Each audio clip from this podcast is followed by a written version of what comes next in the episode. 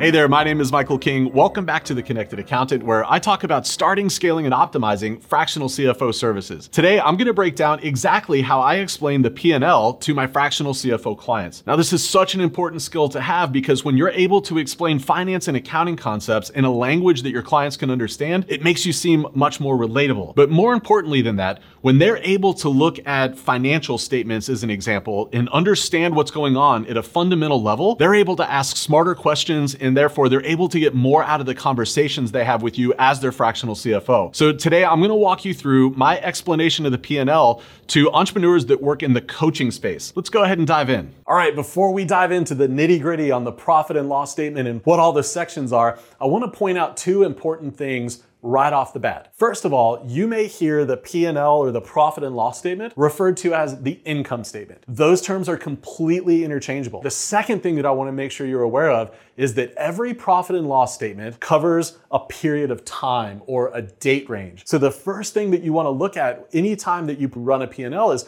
what date range am I looking at? Let's jump into some of the mechanics of a P&L. A P&L has three primary sections. So I'm going to go into each of those sections and I'm going to give you some examples and a little bit further detail on what they mean. The first section of the P&L, this is the one that we all tend to know as entrepreneurs. The first section is revenue. Revenue is just another term for sales. That's the money that comes into our business through providing the goods and the services that we offer. So if you are a coach and somebody pays you for a coaching package, that's revenue, that's sales, right? We all know sales, we all know revenue. That's the easy one. The next section of the profit and loss statement is the cost of goods sold or COGS and cost of services. It's actually not that complicated for coaching businesses, consulting businesses, or course course creators, it's not that bad. The kinds of expenses that go into cost of goods or cost of services are other coaches. So if you have a coaching program and you know you've got your friend Amanda helping you out, she takes some of your clients and you take some of your clients, the money that you pay to Amanda would be considered a cost of services. So it's any money that you're paying to other coaches. Now I know a lot of you also have some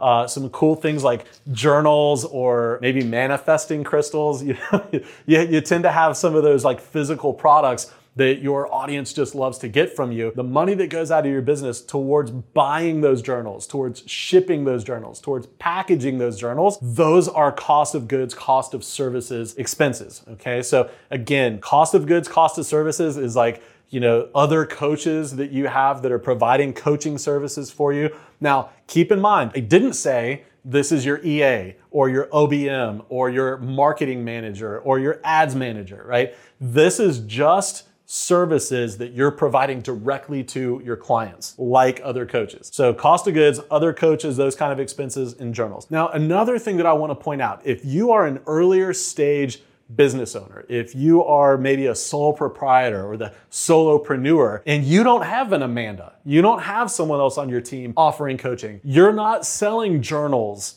right? Or planners or those kinds of things to your audience. You're just providing the services yourself. You may not have any cost of goods. Your cost of goods or cost of services might be zero, and that's absolutely okay. Don't think that you've got to have an expense here because you don't, and you probably won't until you start bringing on other coaches or start selling physical products. So the first section was revenue.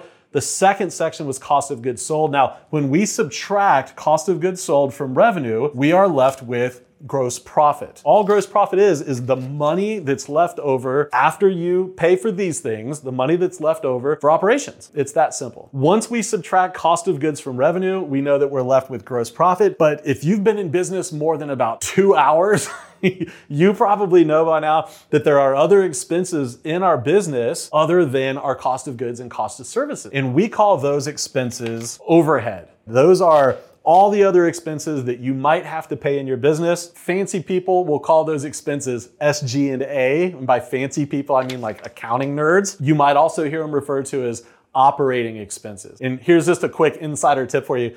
SG&A stands for sales, general, and administrative expenses. I like to call it overhead or operations expenses. It's just easier. Those expenses, those are the ones that we all know about. Those are covering things like our ads or our OBM or our ads manager our Canva subscriptions, our cell phones, rent, payroll, all those things go into these overhead expenses. So when we take revenue, we subtract out our cost of goods, we're left with gross profit. We subtract our overhead, boom, we're done we're left with either a net profit or a net loss. And that's really it. That is the profit and loss statement in a nutshell. And as a coach or a course creator or a consultant, this is really all you need to know about the income statement or the profit and loss statement. Let your accountant, your bookkeeper, your CFO worry about the other complexities. This is really all you need to be focused on as the CEO. And there you have it. That's how I explain the profit and loss statement to CFO clients that are in the coaching industry. The number one most important thing that I want to encourage you to remember is that when you explain things like the profit and loss statement to your clients, you don't have to be 100% technically accurate in your explanations. Just give them enough that it's relatable, but more importantly, that they can make smarter decisions and ask smarter questions based on what you've shared with them. Listen, if you're thinking about starting a CFO firm, then I want to encourage you to check out this playlist where I give you the four steps that you need to follow to launch a CFO firm or start offering CFO services. In the meantime, I can't wait to see you back right here, my friends. See you then.